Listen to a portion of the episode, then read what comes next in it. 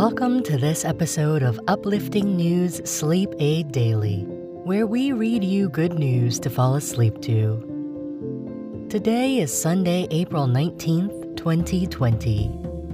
Our uplifting stories include a comic book created to help people with autism understand changes brought by coronavirus. Alberta First Nations remain COVID 19 free for more than one month into pandemic and a New Jersey landlord who canceled rent for three months. Now, breathe in, breathe out, and relax as we dive into these stories.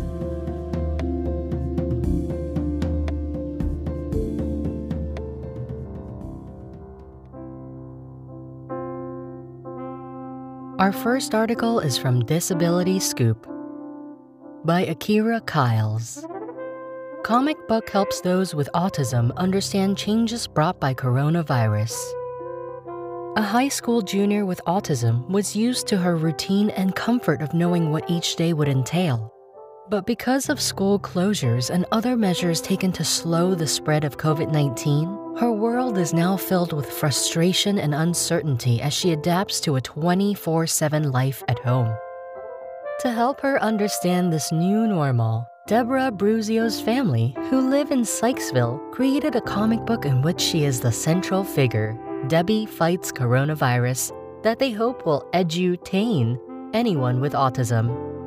It's a tangible form of what is a popular term being used now edutainment, and that is educating people and entertaining them at the same time.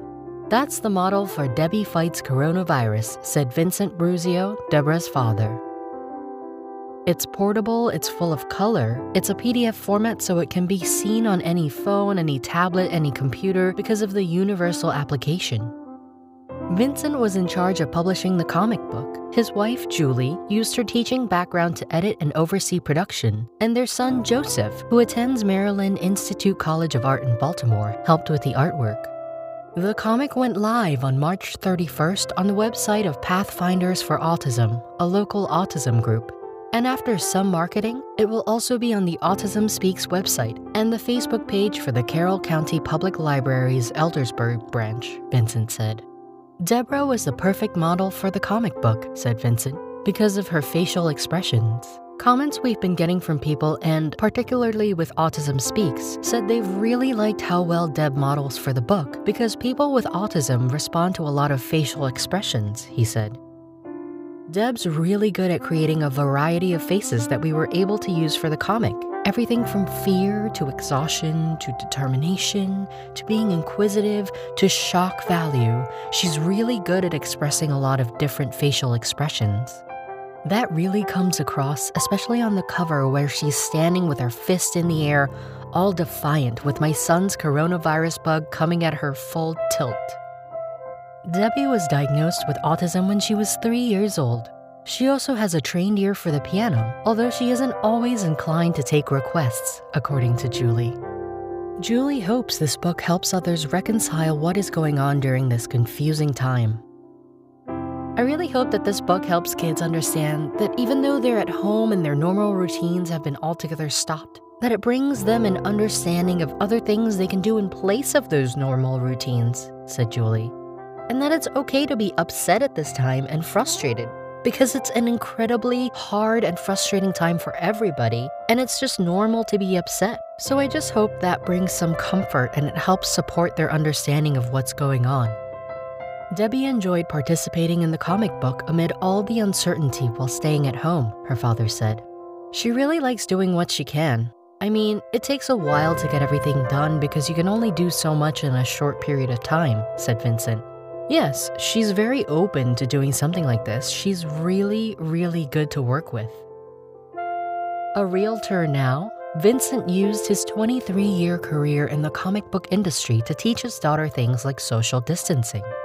Creating social stories to help her came naturally to me because people with autism, they think in pictures. They process ideas in pictures rather than words, said Vincent.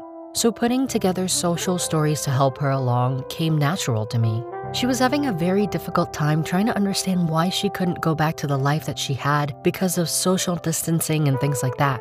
School was closed and she was having a very hard time trying to understand why her life was upside down. So I started originally creating a social story using images off the internet. But then when I started putting it together, I thought this might be something that could be put online for other people to use as well. According to Vincent, Debbie hasn't read the finished product because she has to take it in bit by bit and process it. But he hopes to make a video of her reading it to post online. Julie said she was excited when Vincent came up with the idea to teach Debbie with a comic book that could help others, but had initial concerns. So, my reaction when my husband first told me about his idea, I thought it was a really great idea, said Julie. My concern was that if he grabbed images, he might run into issues with copyright. And so that's when he thought, well, let's use Debbie as the model, and that way it's a story for her. And it spoke to a general audience instead of being written in the first person. Since this was written in the third person, it's really, really great for anybody, including small children, to understand what's going on.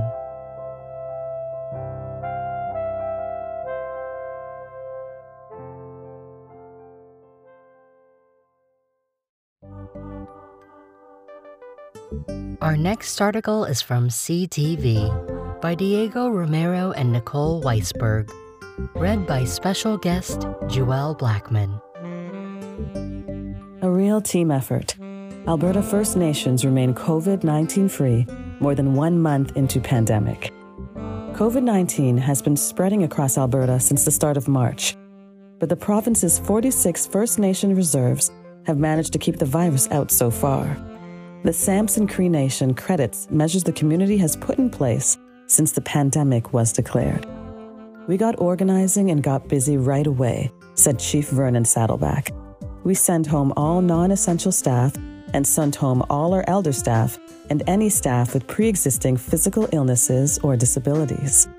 Signs into the community are warning visitors to stay away, and Maskwacis, which includes Samson Cree Nation, Ermineskin Cree Nation, Montana First Nation, and Louis Bull Tribe, has a range of measures in place, including checkpoints curfews are also being discussed.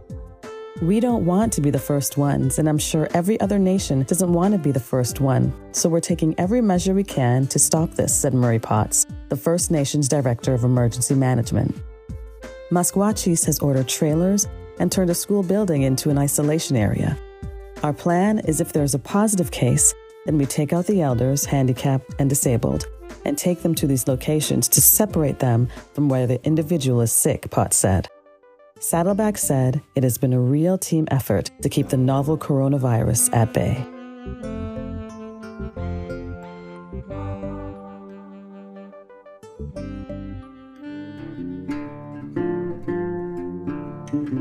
Our last article is from PIX 11 by Christian Benavides.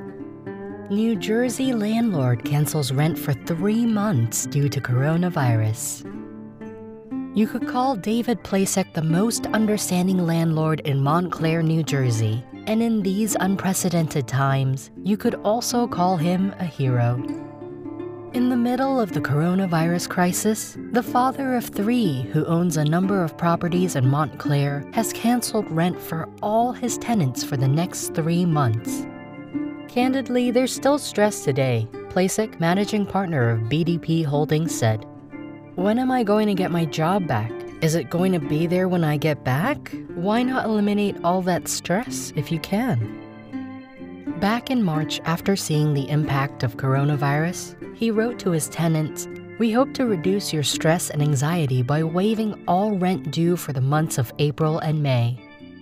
Since the email, he's now extended the reprieve through June, and now rent is due July 1st. Those who responded to me were appreciative of the gesture, he said. So was Governor Phil Murphy, who thanked him publicly during his daily press briefing. Certainly not every landlord is in a position to do the same, the governor said, but David exemplifies the spirit we need to see right now.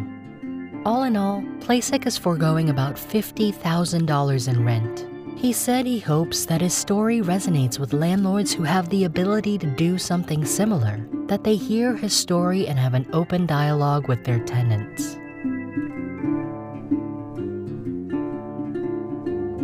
That's it for tonight. Thank you for joining us at Uplifting News Sleep Aid Daily. Visit unsadpodcast.com for more episodes and information. That's unsadpodcast.com. Stay safe and stay inside.